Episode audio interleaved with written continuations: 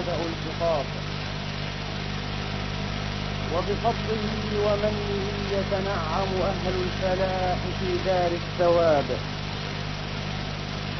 وباسمه جل مجده يتسلى الأشقياء وأن أرخى دونهم الحجاب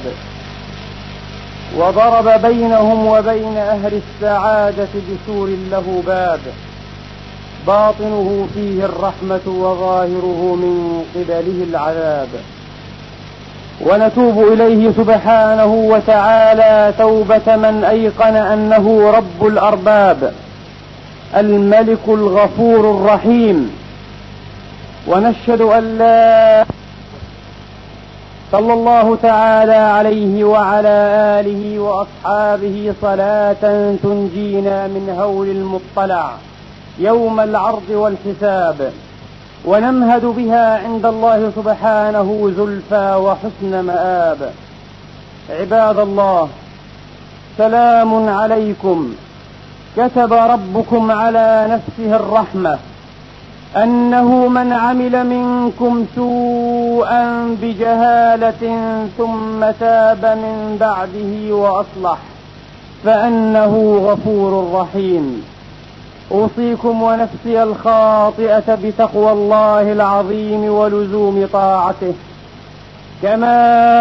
أحذركم وأحذر نفسي من عصيانه ومخالفة أمره لقوله سبحانه وتعالى من عمل صالحا فلنفسه ومن أساء فعليها وما ربك بظلام للعبيد أما بعد أيها الإخوة المسلمون الأفاضل يقول الله سبحانه وتعالى من قائل في كتابه العزيز بعد أن أعوذ بالله من الشيطان الرجيم بسم الله الرحمن الرحيم إن الله لا يظلم مثقال ذرة وإن تك حسنة يضاعفها ويؤت من لدنه اجرا عظيما ايها المسلمون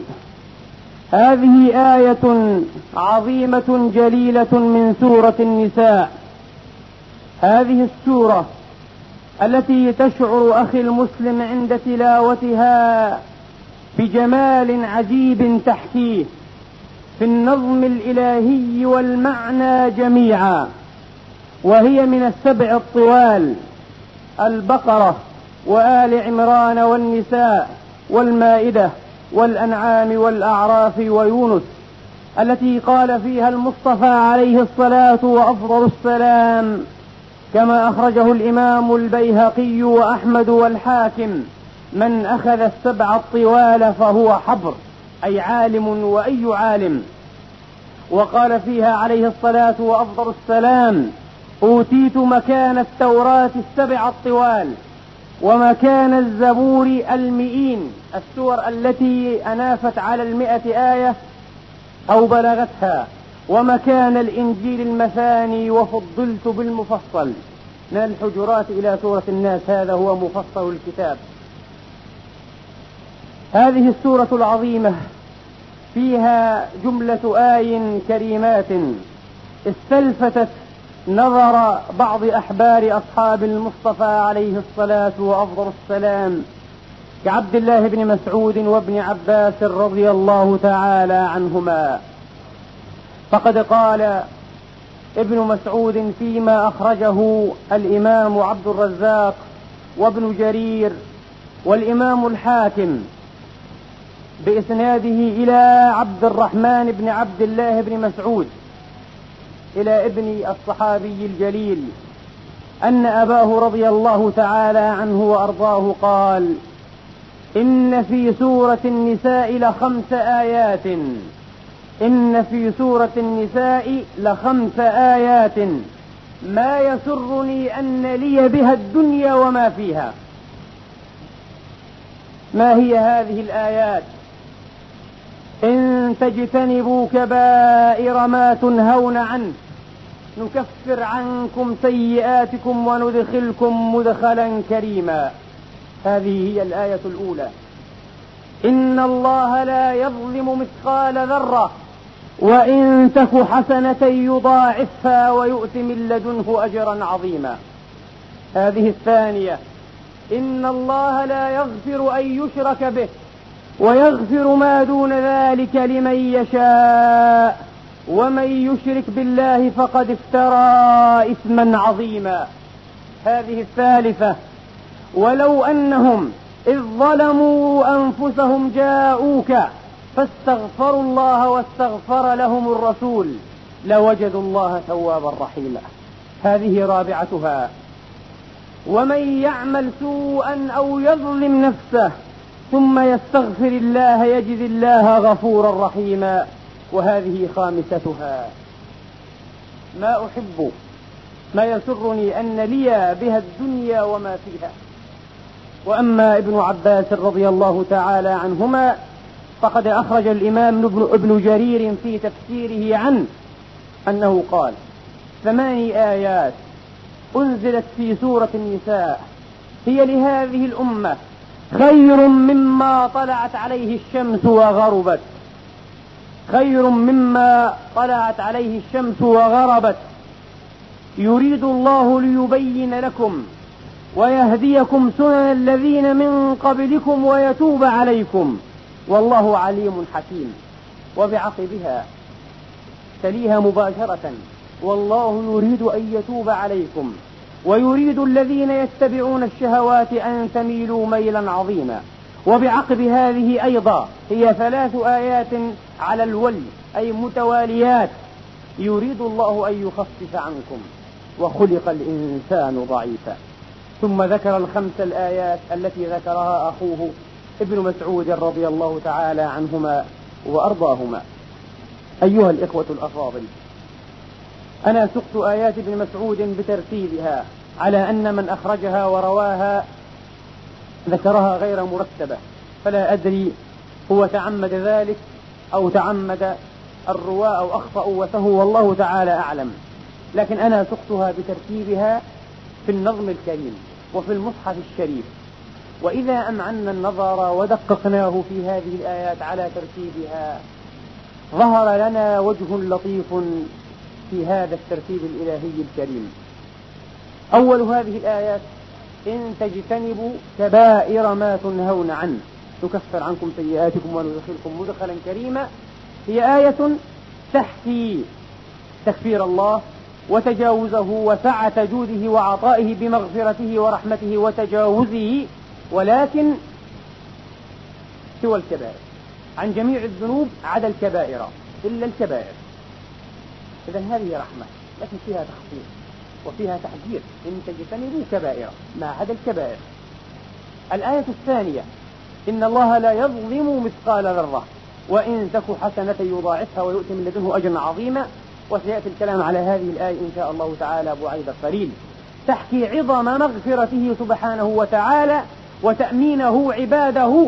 أن يحيف عليهم أو يظلمهم شيئا وحاشاه وكلا بل هو الواسع المتفضل الذي لو وضع عدله على الخلق لهلكوا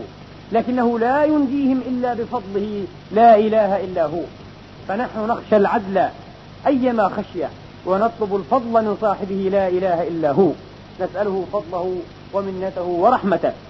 وأما الآية الثالثة إن الله لا يغفر أن يشرك به ويغفر ما دون ذلك لمن يشاء هذه الآية إذا أطلقت المغفرة في سائر الكبائر إلا الشرك إذا الكبائر الأخرى تغفر هنا بمشيئة الله لذا رجح بعض المفسرين كالحافظ ابن كثير وغيره رجحوا أن هذه الآية ولا هو نعم الترجيح من وجه أرجى من آية تنزيل أرجى من آية سورة الزمر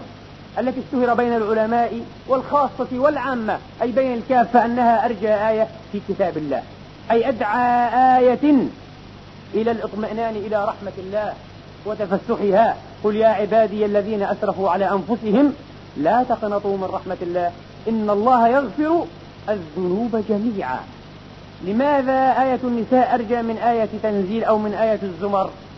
لأن آية الزمر لو دققنا فيها النظر مشروطة المغفرة فيها بالتوبة إن الله يغفر الذنوب جميعا بشرط التوبة بدليل أنه لو لم تشترط التوبة لكان معنى الآية ويغفر الشرك أيضا من دون توبة وهذا باطل أليس كذلكم؟ الشرك لا يغفر إلا بالتوبة من مات مشركا لن يغفر له لأننا لو جوزنا أن يغفر له لكذبنا الله الله قال إنه لا يغفر أن يشرك به لن يغفر له إذا معنى قوله يغفر الذنوب جميعا أي بشرط التوبة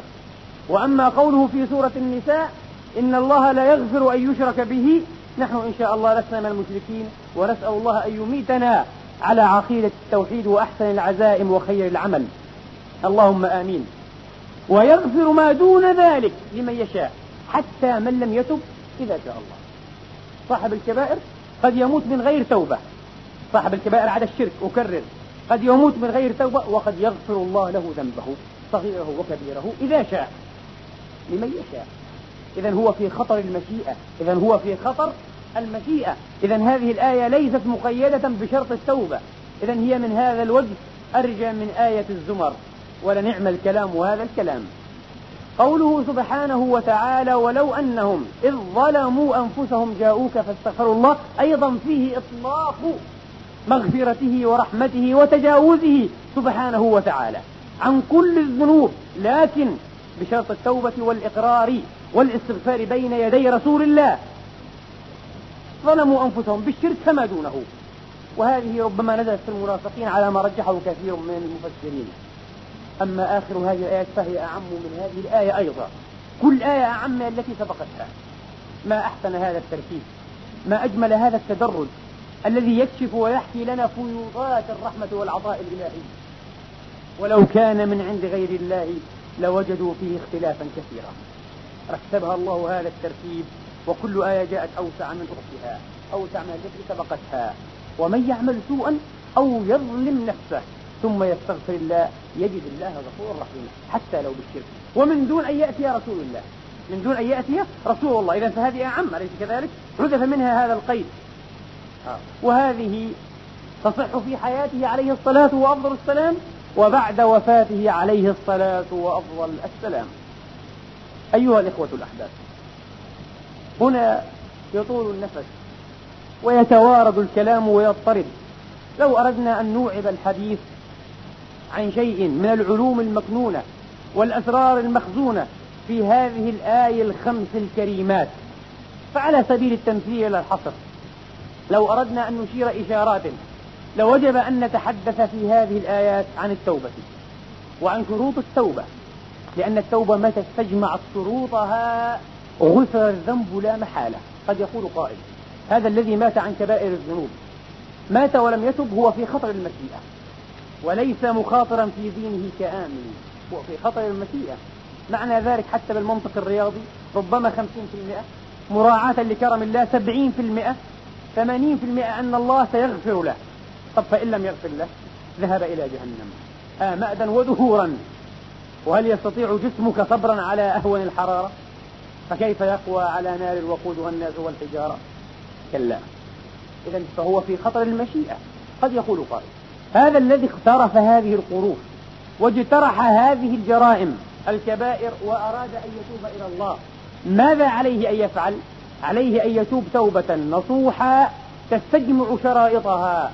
قال حجة الإسلام الغزالي التوبة الصادقة النصوح إذا استجمعت شرائطها غفر الذنب لا محالة وقد ورد عن المعصوم المصدوق عليه الصلاة والسلام السلام التائب من الذنب كمن لا ذنب له ينتهي الذنب كأنك لم تصنع كأنك لم تصنع وأما الذي مات والعياذ بالله ولم يتب من ذنبه وقد تقول وأما الذنوب الصغيرة فما عساها يفعل بها تكفرها الصلاة يكفرها الوضوء تكفرها الجمعة إلى الجمعة يكفرها رمضان إلى رمضان وأما الحج فيكفر حتى الكبائر فقد روى ابن خزيمة بإسناد صحيح ومسلم في صحيحه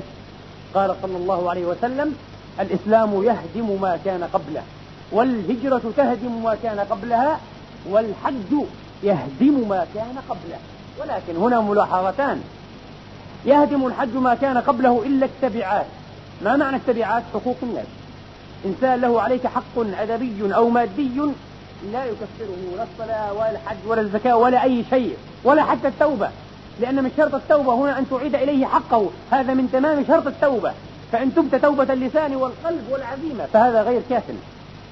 الخروج من التبعات لا يكون إلا بإخلاء الذمة منها إلا بإخلاء الذمة منها له عليك فلس تعيد إليه هذا الفلس آه. وقعت في حقه تستحله فلا بد أن تعيد الحقوق إلى أصحابها فالتبعات لا يكفره الحج وهذا هو المذهب الصحيح هذا هو المذهب الصحيح والله تبارك وتعالى أعلم وأما باقي الصغائر فتكفر بما ذكر فتكفر بما ذكر لذا لم يذكرها الله هنا سبحانه وتعالى بشكل مفصل وإنما أدار الكلام على الكبائر لعظمها وخطرها في الدنيا والآخرة والعياذ بالله فالكلام إذن على التوبة وشروطها وتمام شروطها ومما تكون ووجوبها على الفور وعلى عامة المؤمنين وما إلى ذلك أيضا الكلام في مرتكب الكبيرة وبيان المذهب الحق لأهل السنة والجماعة أنه لا يكفر ولا يخلد في نار جهنم ما لم يستحلها خلافا للخوارج الذين كفروا وخلدوا وللمعتزلة الذين لم يكفروا ولكن خلدوا وقد نبغ لهم في أيامنا هذه نوابغ ورؤوس شر أرادوا أن يعيدوها جذعة لا ترك الله لهم من واضحة فقد قرأت لبعض الأزهريين ينتسب إلى الأزهر وهو خريج أزهري عالم يؤلف كتبا ورسائل عقيمة وسقيمة لا تنهض على برهان يريد أن يفهم الأمة أن من ارتكب الكبائر ولم يتب منها خلد في نار جهنم هذه نزعة اعتزالية وقد تواتر عن المعصوم عليه الصلاة والسلام قوله ادخرت شفاعتي لأهل الكبائر من أمتي يوم القيامة وهذا مذهب أهل الحق من أهل السنة والجماعة ولله الحمد والمنة فهنا أيضا يتسع الكلام نتكلم أيضا عن الصغائر والكبائر عن حد الكبيرة ما هي الكبيرة وبما تعرف الكبيرة وعدد الكبائر واختلاف الأصحاب والتابعين في ذلك هذا مبحث طويل مبحث طويل نتكلم عن الحسنة عن ماهية الحسنة عن تضعيف الحسنات وكيف يكون عن الأمد الأقصى لهذا التضعيف إلى متى وهكذا تجدون أن تحت هذه الآية الخمس علوم وعلوم وأسرار وأسرار تضيق عنها الصدور ويفنى دونها حبر السطور وتفنى الأزمان والدهور دون أن نأتي على آخرها أو على أواخرها فلنجتزئ من هذا الطمطام بوشل ولنمر على هذه الغناء على عجل فأول هذه الآيات قوله سبحانه وتعالى إن تجتنبوا كبائر ما تنهون عنه نكفر عنكم سيئاتكم أريد أن أنبه أيضا على المذهب الصحيح أن الكبائر ليست محصورة في السبع الموبقات السبع الموبقات التي ورد ذكرهن في حديث البخاري ومسلم من حديث أبي هريرة وورد أيضا عند غيرهما قال صلى الله عليه وسلم اجتنبوا السبع الموبقات أي التي تغمس صاحبها في نار جهنم غمسا وتوجب له دخول النار والعياذ بالله قيل يا رسول الله وما السبع الموبقات قال الشرك بالله وقتل النفس التي حرم الله إلا بالحق وعند ابن أبي حاتم إلا بحقها التي حرم الله إلا بحقها الشرك بالله وقتل النفس التي حرم الله إلا بالحق والسحر وأكل الربا وأكل مال اليتيم والتولي يوم الزحف أي أن يولي المجاهد الأعداء دبره أي أن يفر يهرب والعياذ بالله هذا ورد في بعض الأحاديث الأخرى أن الله لا يغفر له هذا يائس من رحمة الله ممنوع منعا باتا والعياذ بالله وسابعتها قذف المحصنات الغافلات المؤمنات هذه سبع ومفهوم اللقب هنا غير مراد هي ليست سبعا فقط ولذا روى الإمام ابن أبي حاتم عن طاووس اليماني تلميذ الحضر ابن عباس رضي الله تعالى عنهما قال ذكروا الكبائر عند ابن عباس فقالوا هي سبع فقال أكثر من سبع وسبع قال لا أدري كم مرة قالها يعني وسبع وسبع وسبع هي مجموعة من السبعات كثيرة وأيضا روى ابن جرير عن طاووس نفسه رضي الله تعالى عنه أن ابن عباس أنه سأل ابن عباس رضي الله تعالى عنهما ما هي السبع الكبائر فقال هن إلى السبعين أقرب منهن إلى السبع هذه واحدة المعنى الثاني الذي يجب أن أنبه عليه في هذا المقام هو كيف تصير الذنوب الصغيرة من الكبائر لأن بعض الناس يجتنب هذه القروب يجتنب الكبائر ثم يطمئن وينفسح أمله ورجاؤه مع أنه مقيم على الصغائر فهنا لا بد من التنبيه مرة أخرى وقد سبق هذا التنبيه أن الصغائر يا أحبابي قد تستحيل إلى كبائر تصير في علم الله وفي كفة الميزان وفي كتاب العمل من الكبائر والعياذ بالله بأمور أذكر منها الأمر الأول المواظبة والإصرار عليها من واظب على الصغيرة وأصر عليها صارت كبيرة وفي الأثر لا كبيرة مع الاستغفار ولا صغيرة مع الإصرار تستحيل كبيرة وقد قال الإمام الغزالي رضي الله تعالى عنه وأرضاه في كتاب التوبة من إحيائه ولرب كبيرة تصرمت ولم تتبعها أخوات لها إن تصور ذلك مع أنه من الصعب من الصعب أن الإنسان يتكدر أو يتقذر بكبيرة وتتصرم دون أن يسبقها سوابق وأن تلحقها لواحد الشر لا يأتي إلا بالشر من الصعب طبعا من الصعب جدا قال إن تصور ذلك قد تكون أدعى وأرجى لمغفرة الله سبحانه وتعالى من صغيرة واظب عليها صاحبها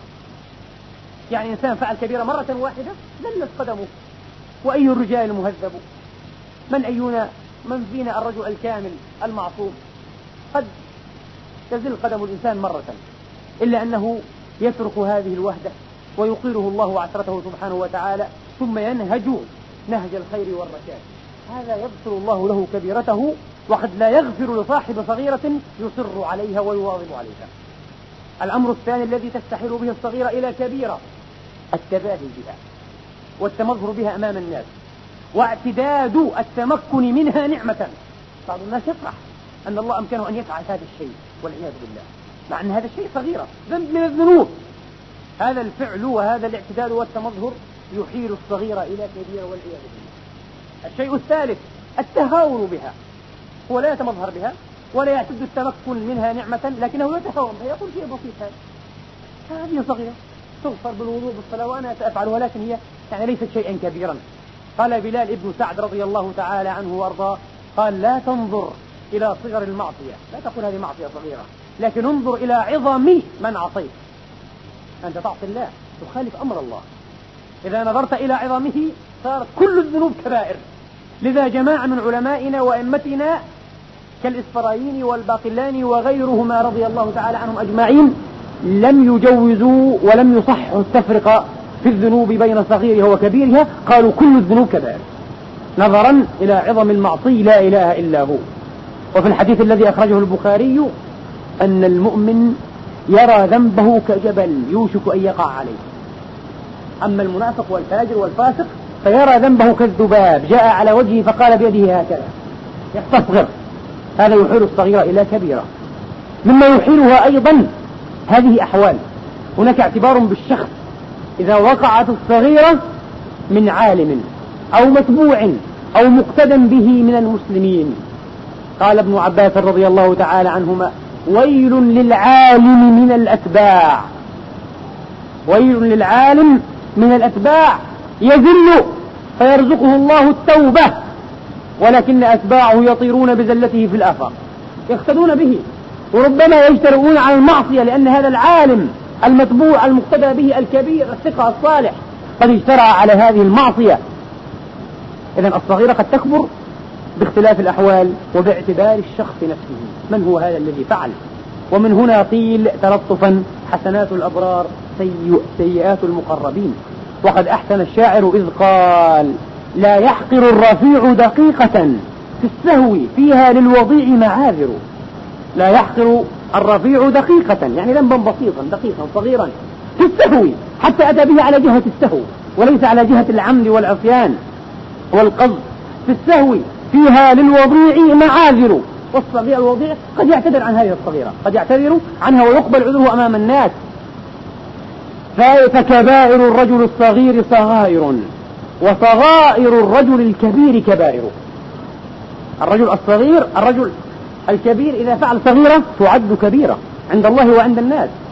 وقد أحسن الإمام القرطبي إذا علق في هذا الموضع كلمة لطيفة قال وقد يثاب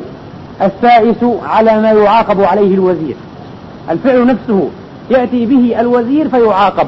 وقد أتى به من قبل السائس فيثاب عليه سائس الدواب يعني أكرمكم الله هذا ما أريد أن أذكره بخصوص هذه الآية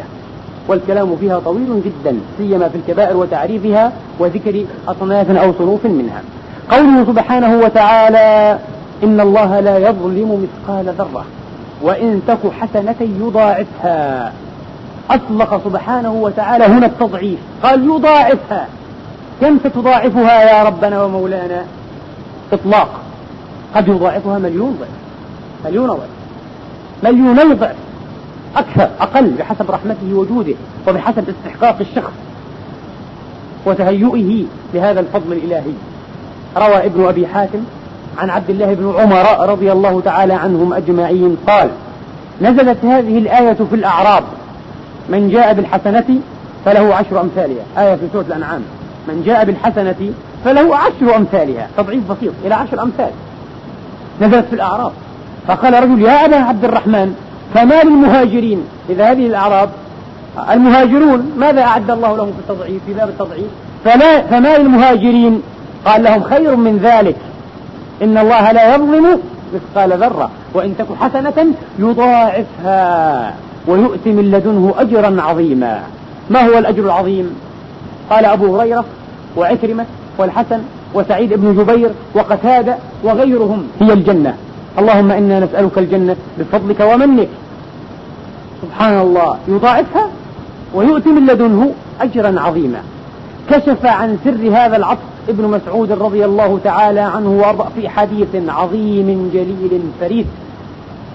رواه الإمام أحمد قال رضي الله تعالى عنه وارضاه يؤتى بالعبد يوم القيامة أو الأمة فيوقف أي في الموقف في موقف العرض والحشر ثم ينادى على رؤوس الخلائق هذا فلان ابن فلان من كان له عنده أو عليه حق فليأتي فليأخذ بحقه المقاصة المقاصة قال فيأتي الناس حتى لتفرح الأمة أو المرأة بأن يكون لها حق على أبيها الله أكبر أو على أمها على أخيها أو على زوجها إن في ذلك لآية لمن خاف عذاب الآخرة ذلك يوم مجموع له الناس وذلك يوم مشهود لكن هذه الآية فقط لمن خاف عذاب الآخرة يفرح الإنسان بأن يأخذ الحق من أقرب الأقربين إليه وفي بعض الآثار الأخرى أن الأب أيضا يفرح بأن يأخذ الحق من ابنه من ابنته من أقرب الناس إليه يوم عصيب وشديد يقول ابن مسعود رضي الله تعالى عنه وأرضاه فينسب للناس ويقال له آت الناس حقوقهم فيقول يا رب ومن أين أوتيهم حقوقهم وقد فنيت الدنيا فيقول الله سبحانه وتعالى للملائكة نادوا في الملأ نادوا في المحشورين من كان له عليه حق فليأت فليأخذ من حسناته فيأتي الطلاب أصحاب الحقوق يأخذون من حسناته ينتهبون حسناته لكن كل بقدر مظلمته لا يأخذون أزيد من مظالمهم كل بقدر مظلمته قال رضي الله تعالى عنه فإن كان وليا لله إن كان من السعداء الفالحين الفائزين أولياء الله فإن كان وليا لله وصدرت له حسنة حسنة واحدة المذكورة في الآية وإن تك حسنة حسنة واحدة برأسها فاذة فإن كان وليا لله تبارك وتعالى وفضلت له حسنة ضاعفها الله تبارك وتعالى ثم أدخله بها الجنة ويؤتي من لدنه أجرا عظيما الجنة بالحسنة اللهم اجعلنا منهم يا رب وإن كان والعياذ بالله من الأشقياء أخذ من حسن من سيئاتهم فطرحت على سيئاته ثم قال سبحانه وتعالى صكوا له صكا إلى النار خلاص انتهى إن كان ممن سبقت لهم ومنهم الشقاوة طرحت عليه سيئات طلاب الحقوق ثم قال سبحانه صكوا له صكا إلى النار نعوذ بالله ونعيذ أنفسنا وأهلينا والمسلمين أجمعين والمسلمات من نار جهنم من لفعها وحميمها اللهم آمين نعم إن الله لا يظلم مثقال ذرة وإن تك حسنة يضاعفها روى أحمد وابن أبي حاتم أيضا عن أبي عن أبي عثمان النهدي أنه بلغه أن أبا هريرة حدث أنه سمع الرسول عليه الصلاة وأفضل السلام يقول إن الله ليضاعف للعبد المؤمن الحسنة بألف ألف حسنة بمليون التضعيف إلى مليون فاستغرب أبو عثمان قال أنا والله من أكثركم مجالسة لأبي هريرة وما سمعته يحدث بهذا الحديث هذا تضعيف كبير فيه مبالغة قال فقضي أنني حجيت البيت أو اعتمرت هو الذي شك لأنهم كانوا يحجون ويعتمرون كثيرا فتختلط عليهم في السنين يحجون ربما كل سنة ويعتمرون من أقدره الله آه حجيت أو اعتمرت فلقيته أي لقيت أبا هريرة رضي الله تعالى عنهما فقلت له يا أبا هريرة ما حديث بلغني عنك يأثره الناس عنك في البصرة أنك كذا كذا لا أريد أن أذكره سمعته قال أبو هريرة يا أبا عثمان وما أنكرت منه وقد قال تبارك وتعالى من ذا الذي يقرض الله قرضا حسنا فيضاعفه له أضعافا كثيرة كثيرة بلغة النحو التنوين هنا للتنكير وما معنى أن التضعيف منكر أنه هذا التنكير لائق بسعة الجود الإلهي والعطاء الصمداني الرباني إذا ماذا تنكر وقد قال كثيرة لم يقل كآية الأعراب عشر أمثالها لا قال أضعافا كثيرة وقال تعالى وما متاع الحياة الدنيا في الآخرة إلا قليل استشهد بها أيضا أبو هريرة ولقد سمعت رسول الله صلى الله عليه وسلم يقول إنه ليضعف للمؤمن الحسنة بألفي ألف حسنة اثنين مليون قالوا أنت أنكرت مليون أيضا أنا سمعت من رسول الله عليه الصلاة وأفضل السلام أنه ذكر التضعيف مليوني ضعف ألفي ألف حسنة اثنين مليون هذا كله والله من رحمة الله هذا كله من فضله وتفضله فلهو إله حقيق حقا بأن نعبده بأن نعبده وأن نحمده سبحانه وتعالى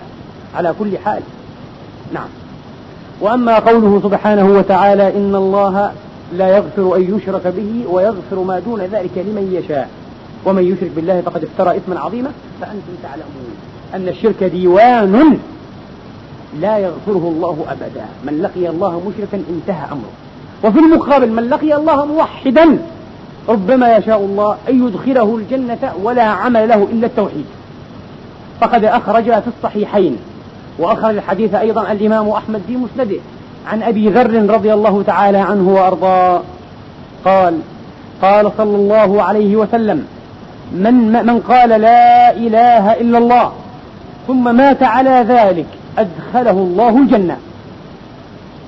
فأراد أن يستفصل يعني أن يستفسر أراد أن يستفصل أبو ذر فقال يا رسول الله وإن زنى وسرق قال وإن زنى وسرق قال وإن زنى وإن سرق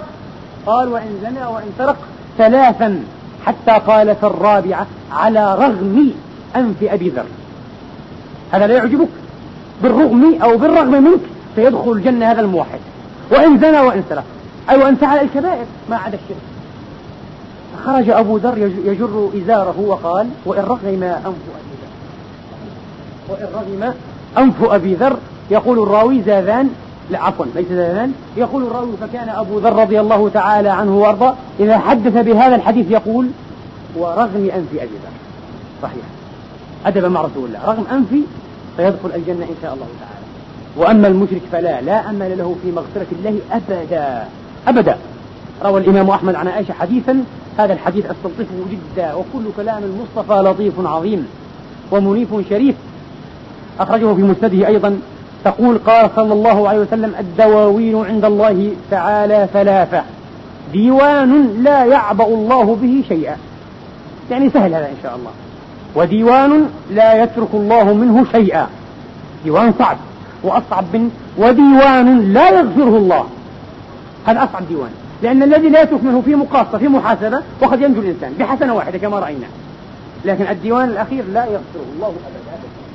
فأما الديوان الذي لا يغفره الله فالشرك بالله تبارك وتعالى قال صلى الله عليه وسلم قال الله تعالى إن الله لا يغفر أن يشرك به الآية وقال تعالى أيضا النبي استشهد بها وقال تعالى إنه من يشرك بالله فقد حرم الله عليه الجنة ومأواه النار وما للظالمين من أنصار في سورة المائدة وأما الديوان الذي لا يعبأ الله به شيئا فظلم العبد نفسه فيما بينه وبين الله عمل ذنب بينك وبين الله وقد مثل النبي هنا ببعض الذنوب وهذه بشارة للمذنبين وليست إشارة للمجترئين بعض المجترئين يأخذ هذه الأحاديث إشارة والعياذ بالله يزداد بها جوعة على الله وعلى اقتحام محارمه كلا لكن بشارة للمذنبين كي لا تنقطع نياطهم قال عليه الصلاة والسلام من ثلاث تركها العبد ترك فرضا مثلا تكاسل عنها وكذا يغفره الله ومن صوم يوم تركه العبد فيغفر الله ويتجاوز إن شاء هكذا قال النبي إن شاء أنت أيها المذنب ما لم تتب في خطر المشيئة إن شاء وأما الديوان الذي لا يترك الله منه شيئا فظلم العباد بعضهم بعضا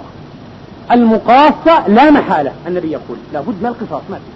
لا محالة أصعب شيء ديوان العبيد لأننا إن شاء الله مبرؤون من الشرك الأكبر إن شاء الله تعالى ونسأل الله الموت على التوحيد وأحسن العقائد اللهم آمين فهذا ما يخص هذه الآية وأما آخر هذه الآيات ولو أنهم إذ ظلموا أنفسهم لأن الخامسة في معنى الآية الثالثة ولو أنهم إذ ظلموا أنفسهم جاءوك فاستغفروا الله واستغفر لهم الرسول أي دعا لهم بالمغفرة ودعاؤه مستجاب وفيه تربية للنفوس النفارة النفوس النفارة وللأهواء الفرارة من لزوم الحق ولزوم أعتاب النبوة والرسالة عليك أن تأتي أعتاب المصطفى عليه الصلاة وأفضل السلام وأن تقر بذنبك وأن تستغفر الله وتسأله عليه الصلاة وأفضل السلام أن يستغفر ربه لك فإنك إن فعلت ذلك غفر الله لك هذه الآية فيها بيان لشريف مقام المصطفى وعلو مكانه عند ربه عليه الصلاة وأفضل السلام ومن أحسن ما يذكر في هذا المقام الحكاية التي قصها أبو منصور الصباغ في كتابه الشامل عن محمد بن عبد الله العتبي قال كنت جالسا عند قبر المصطفى عليه الصلاة وأفضل السلام فجاء أعرابي فخاطب النبي بعد أن سلم عليه وصلى وقال يا رسول الله إنك قد بلغتنا أن الله تبارك وتعالى أوحى إليك فقرأنا ووعينا ولو أنهم إذ ظلموا أنفسهم جاءوك فاستغفروا الله واستغفر لهم الرسول لوجدوا الله توابا رحيما وقد ظلمت نفسي يا رسول الله جئتك معترفا لربي بذنبي مستشفعا بك إلى ربي يعني يسأل الله المغفرة لكن عند قبر رسوله ويخاطب الرسول والرسول يسمع ويعي بلا شك قال ثم انطلق الأعرابي منشدا يا خير من دفنت بالقاع أعظمه فطاب من طيبهن القاع والأكم أنت النبي الذي ترجى شفاعته عند الصراط إذا ما زلت القدم نفس الفداء لقبر أنت ساكنه فيه العفاف وفيه الجود والكرم قال بعض العلماء لم يسمع بأبلغ من هذا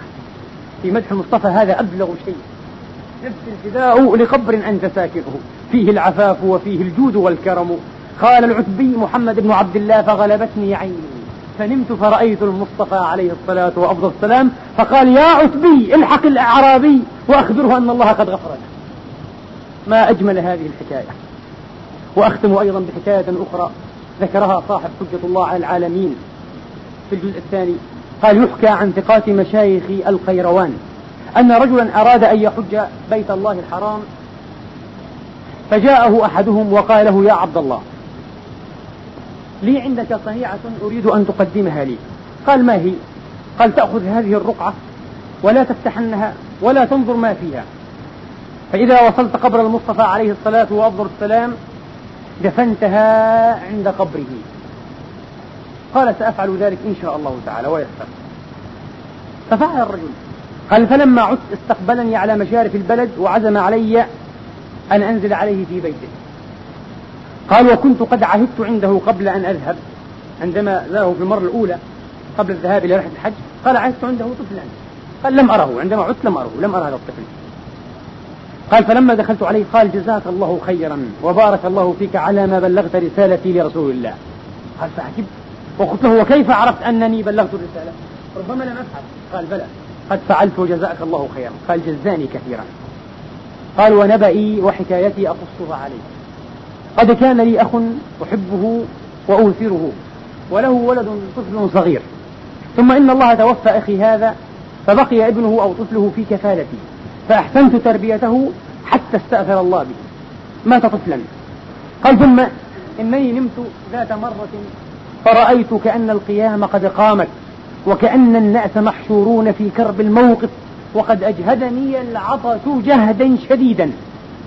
فإذا بابن أخي هذا الطفل يأتي يتخلل الصفوف وفي يده كوب أو كوز من ماء فقلت يا فلان يا ابني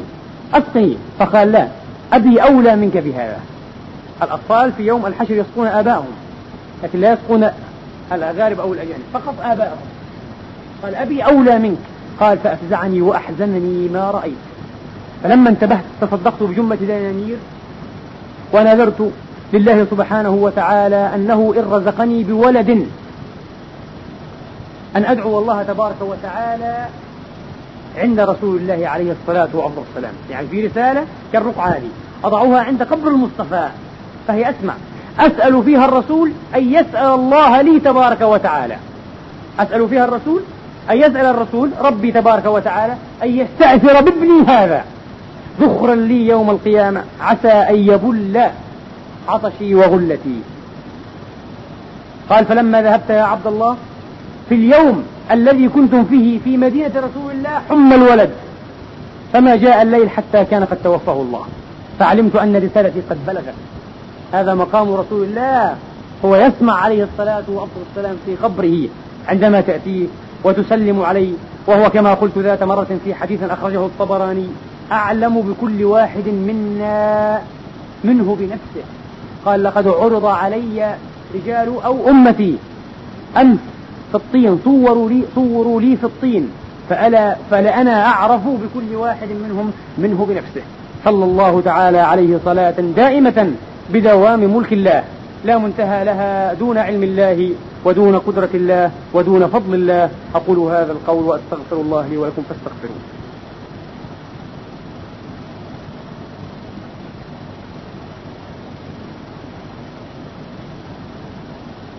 الحمد لله رب العالمين والعاقبة للمتقين ولا عدوان إلا على الظالمين وأشهد أن لا إله إلا الله وحده لا شريك له الملك الحق المبين وأشهد أن سيدنا محمدا عبده ورسوله الصادق الوعد الأمين صلى الله تعالى عليه وعلى آله وأصحابه والتابعين بإحسان إلى يوم الدين ربنا آتنا في الدنيا حسنة وفي الآخرة حسنة وقنا عذاب النار